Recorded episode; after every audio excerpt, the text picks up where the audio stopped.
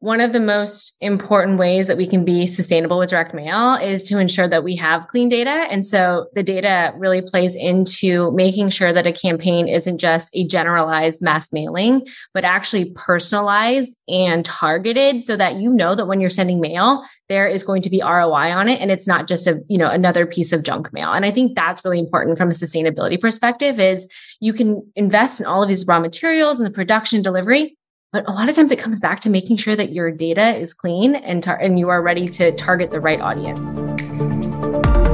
You're listening to Data Unlocked, driving better marketing with better data.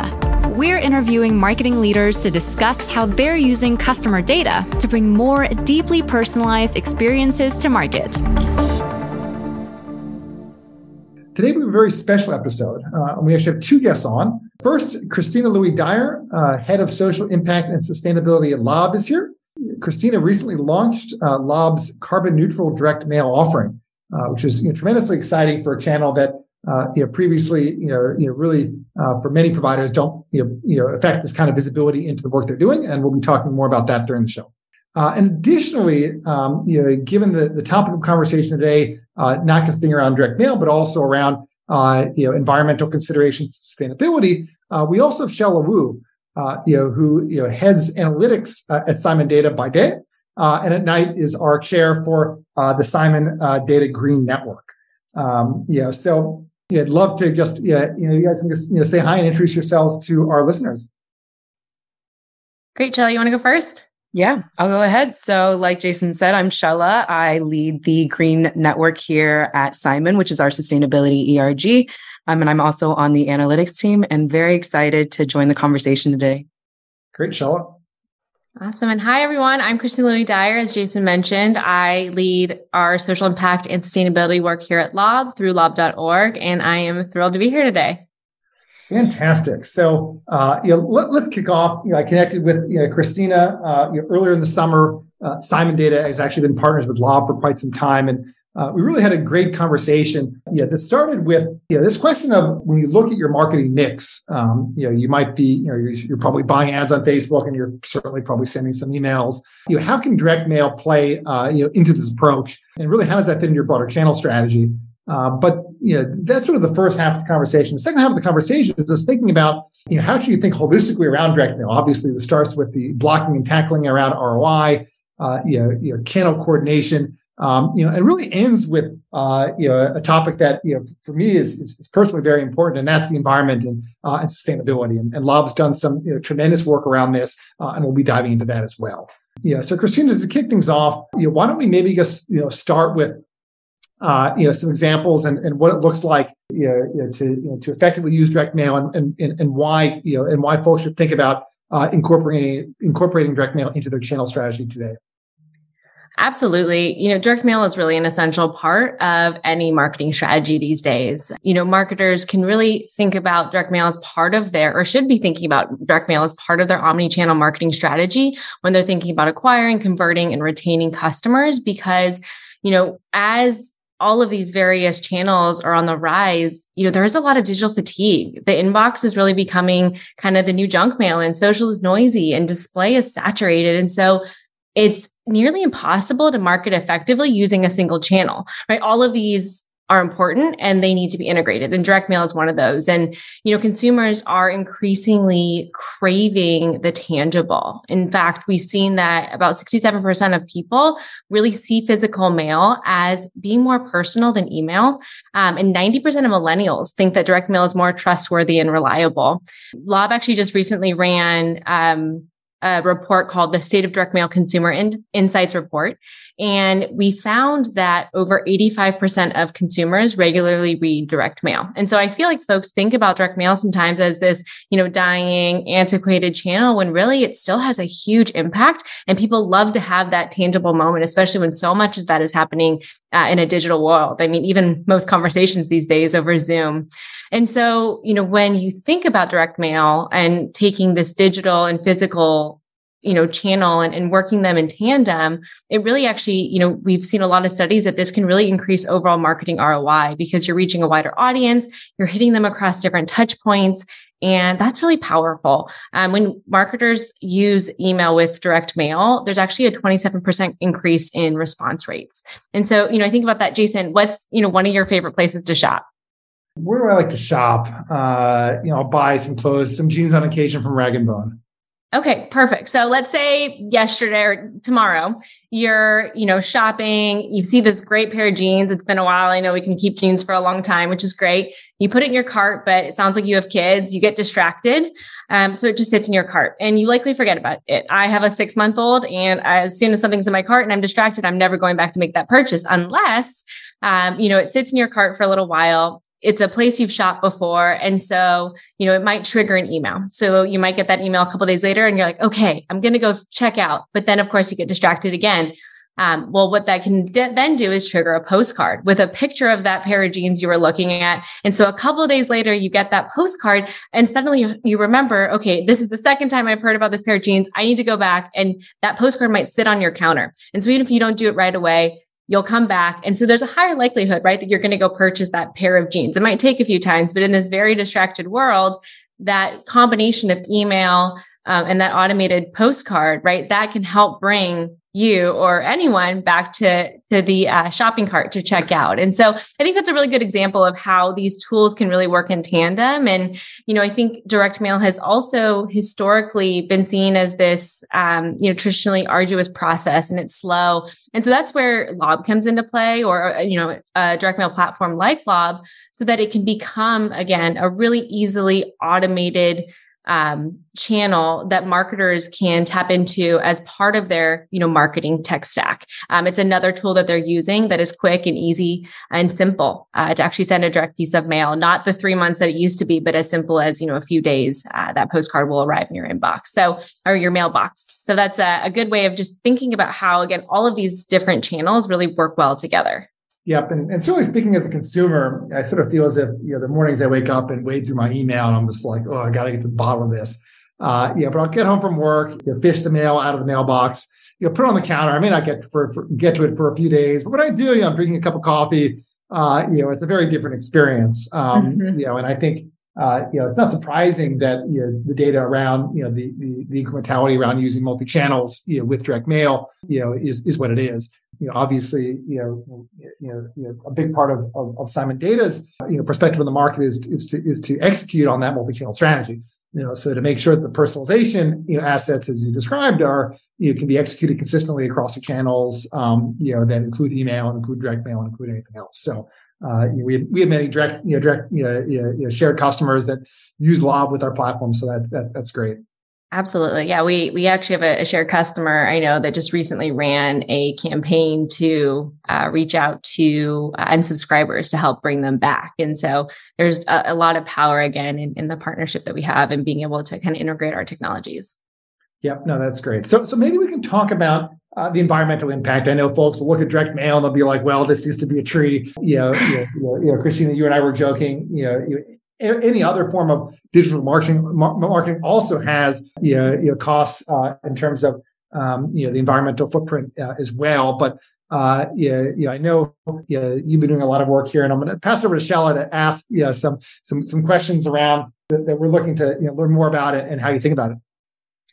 Yeah. Um, so, Christina, I know you do a lot of work around understanding what is Lob's footprint and assessing how to offset accordingly, um, which I think, by the way, is such admirable work. Um, for companies who do want to turn a more reflective eye on themselves and also, you know, assess what is their environmental impact, what guidance would you give to start that process and how should they be thinking about their footprint?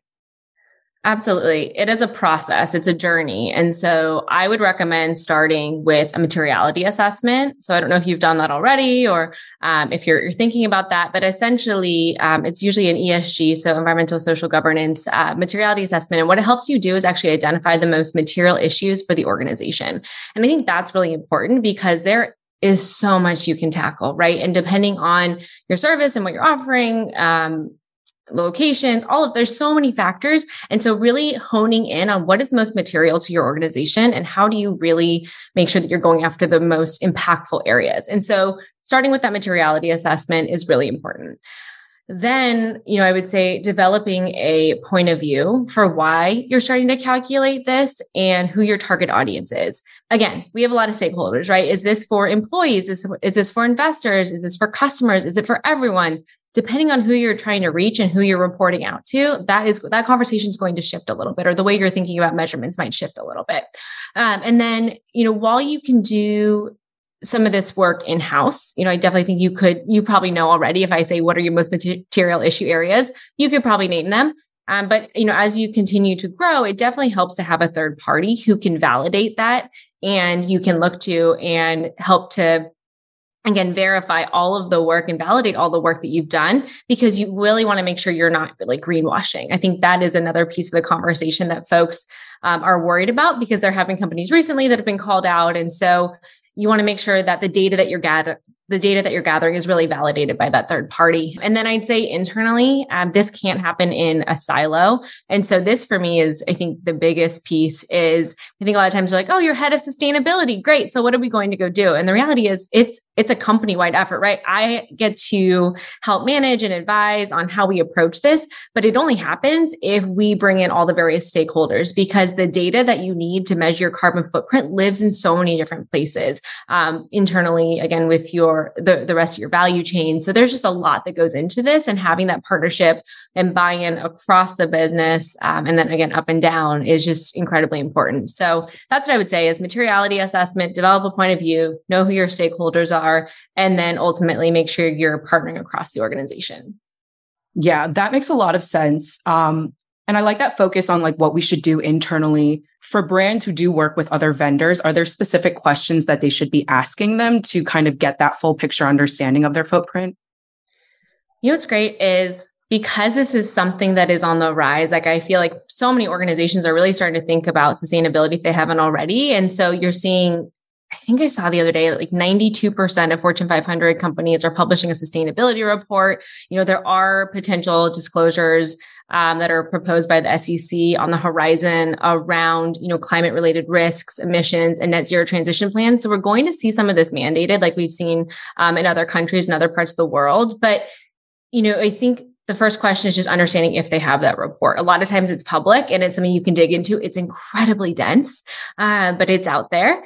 And if that isn't readily available, you know, there are questions uh, that I would recommend asking. And I'm, I'm also happy to share kind of a list, but, you know, anything around understanding one, if they've started any sort of any of these calculations, if they understand what their current impacts are um, around their scope one, two, and three emissions, um, what their energy and water sources are, the actions that they're currently taking to reduce energy, water, and you know other chemical usage. Um, what raw materials do they use? Where do they come from? You know, what do their data centers look like? What kind of renewable, what kind of energy is being used? Are their products certified by you know a third party, or are they aligning to a certain standard? So again, I can go on and on, but there are a lot of questions you can ask, and obviously some of that they will readily share and others you know they may hold closer to their chest. But i think as we continue to talk about the climate um, impacts of all of our you know work and again digital doesn't necessarily mean it's green so all of us are kind of digging into that.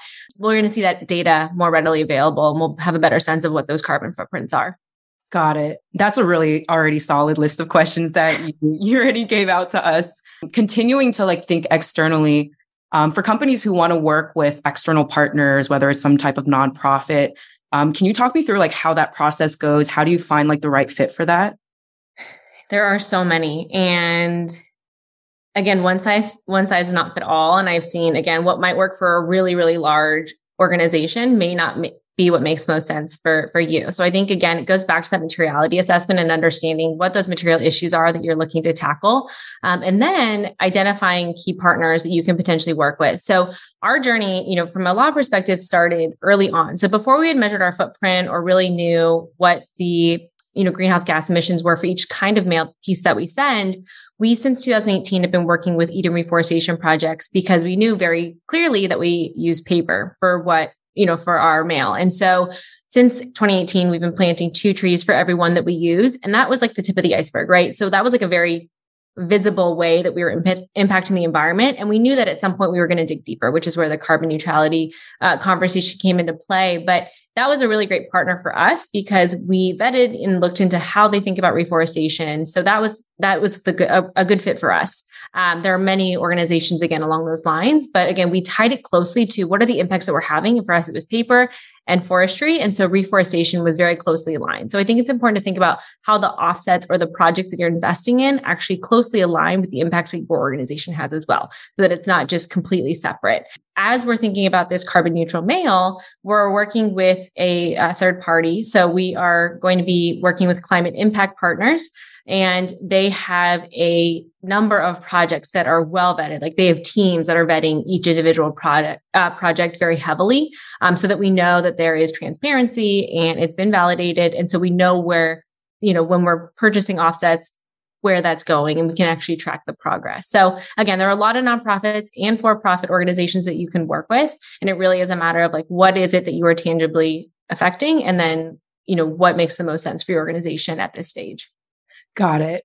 Um, I believe that you had mentioned before that um, you have gotten your car. This was on a separate conversation, but that you got your carbon footprint data. And I did want to learn a little bit more about for you. How do you calculate that? How do you transform that data um, to understand your footprint? Absolutely. So this is again where we worked with a third party because we wanted to make sure that we had subject matter experts. And again, at the end of the day, that when we were talking about our data, that it was third party validated. And so we worked with SCS Consulting. Uh, we worked with them actually over the past almost year now. So we started first with looking at our scope one and two emissions, which are pretty minimal. And then we, re, you know, we knew that based on our materiality assessment, that the majority of our emissions were going to be in our product. So product sustainability came up as the number one area for our assessment that we needed to really tackle if we wanted to think about sustainability as a whole and making material impacts there. So we brought on SCS Consulting, and what they've done is partnered with us and our print partners, um, all of the suppliers that we work with to really understand from raw materials all the way through disposal what the entire journey is for a piece of mail and then what those impacts are. So it's a pretty long process, right? We had to gather a lot of data um, from various sources. And once, I mean, that took about four months uh, because we work with a number of print partners. We leverage the USPS data, which is readily available for folks um, on the footprint of that delivery aspect of the mail. And so once we had all of those pieces, we could then look at our 2021 numbers of mail volume sent um, against all of the, again, the different inputs of what goes into a mail piece from production to delivery and then ultimately disposal, which is a cradle to grave analysis. Um, and so we went through this life cycle assessment. And at the end of the day, we're able to now understand down to a, you know, the grams per mail piece of CO2 emissions. Got it. That's awesome. I love to follow that process. And I love how you also brought in like all these different data sources, whether it was through that third party that you worked with or just by yourself to kind of come and arrive to this uh, footprint analysis. So, um, yeah, I think that's all the questions from me. It was really great to talk to you, Christina. Thank you. Thank you so much. Great. Uh, and and before we transition into the final question around um, you know folks who are looking to use direct mail. Is, are there any other questions you should ask around the efforts that you're doing from a sustainability perspective, or did we cover most of everything? No, we, we covered all of that. I think again, sometimes folks will ask, well, you know, is it um is this so much more or is, is direct mail um a larger footprint than email. And I think in a one to one comparison, right, it is. But I, I don't want to, I'm not trying to villainize any sort of channel, right? Again, these work really well hand in hand. Yeah, and exactly we get about 120 emails a day with you know about a footprint of about four grams. So if you think about that it's a much smaller footprint but we get a lot of it. And we typically get about 15 to 20 right. each household in the us gets about 15 to 20 mail pieces per week but it's a higher footprint right? It's about 30 to 50 grams. But if you look at it overall it's actually not that large of a delta right? And so i think that's where we want to reemphasize that direct mail can be a renewable resource right? The paper gets recycled well and it doesn't just sit in a data center somewhere. And so there's this opportunity again to use these hand in hand without thinking that one channel is superior to the other, especially from a sustainability perspective. Uh, all right. So, uh, Christina, for any of our listeners who are looking, uh, you know, to expand into direct mail, uh, you know, what's your advice uh, on how should they be thinking about this? Yeah, you know, as I mentioned earlier, it's really important to start thinking about this as another channel as part of this, you know, omni-channel strategy. And, and my uh, my colleague Kim has a great analogy where she talks about, you know, your digital and your physical like a PB and J that they go best together. Folks might have different opinions depending on how they feel about either peanut butter and jelly, but as a whole, that it really is strongest when they are together. And so neither is meant to act in a silo, but again, really integrate with other channels.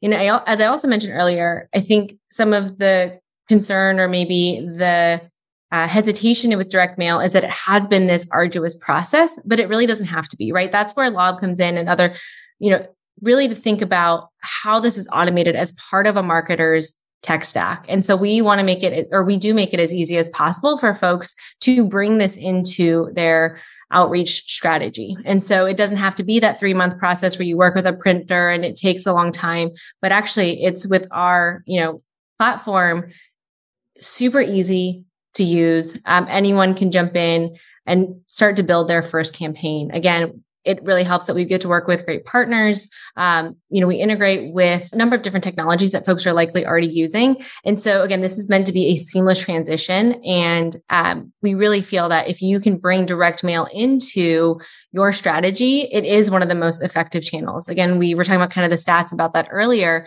but we want to make it easy for folks to use from print all the way to delivery, but also to give data around it. I think that's another reason that folks have sometimes you know been hesitant to use direct mail is sometimes it falls into the silo and it's hard to measure but we have tools that actually allow for you to understand again the analytics and the roi for each campaign and so no it's no longer this um, you know mist- mysterious channel but actually something you can measure and report out on and show again the direct roi one of the most important ways that we can be sustainable with direct mail is to ensure that we have clean data. And so the data really plays into making sure that a campaign isn't just a generalized mass mailing, but actually personalized and targeted so that you know that when you're sending mail, there is going to be ROI on it and it's not just a, you know, another piece of junk mail. And I think that's really important from a sustainability perspective is you can invest in all of these raw materials and the production delivery but a lot of times it comes back to making sure that your data is clean and tar- and you are ready to target the right audience. So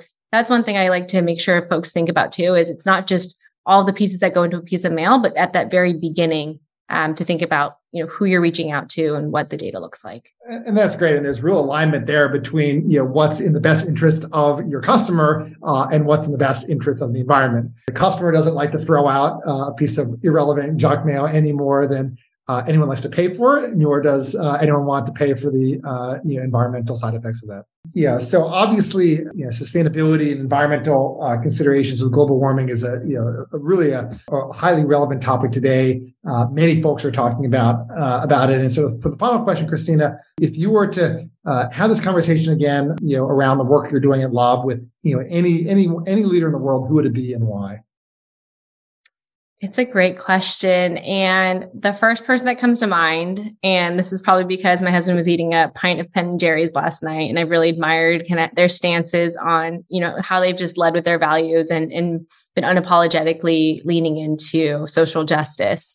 But Matthew McCarthy is Ben and Jerry's CEO. And, you know, I really believe, especially being in the social impact and sustainability space, that businesses can be really powerful change makers. And Ben and Jerry's is a great example of that they also have a lot of focus around, you know, environmental justice and sustainability. And so I'd love to learn from them and understand really how that yeah, can continue to be integrated in our business as well. Great. Uh, uh, and, and Shella, you brought some you know great folks into Simon Data to talk about the topic. If you could talk to anyone, uh, you know, who would it be? So I would actually reach out. I support this charity called the Red Panda Network. I've been supporting them since high school, actually. Um, but I would just love to talk to them more so just because I think that there's a lot of nonprofits out there who don't leverage their data as much as they should.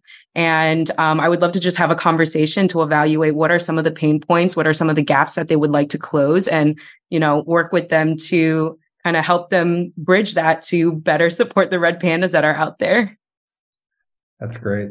Uh, all righty. Um, well, uh, yeah, thank you both for uh, coming on the, the podcast today uh, and sharing your wisdom with us. Uh, when I sort of reflect on the conversation, uh, you know, it's really one of, of asking, really one that starts with asking what should your channel strategy be around your uh, your marketing strategy today, Uh, and really, Vangus ends with you know, thinking about the strategy holistically, and obviously, you know, thinking about the customer experience, thinking about revenue, thinking about you you know, funnel efficiency.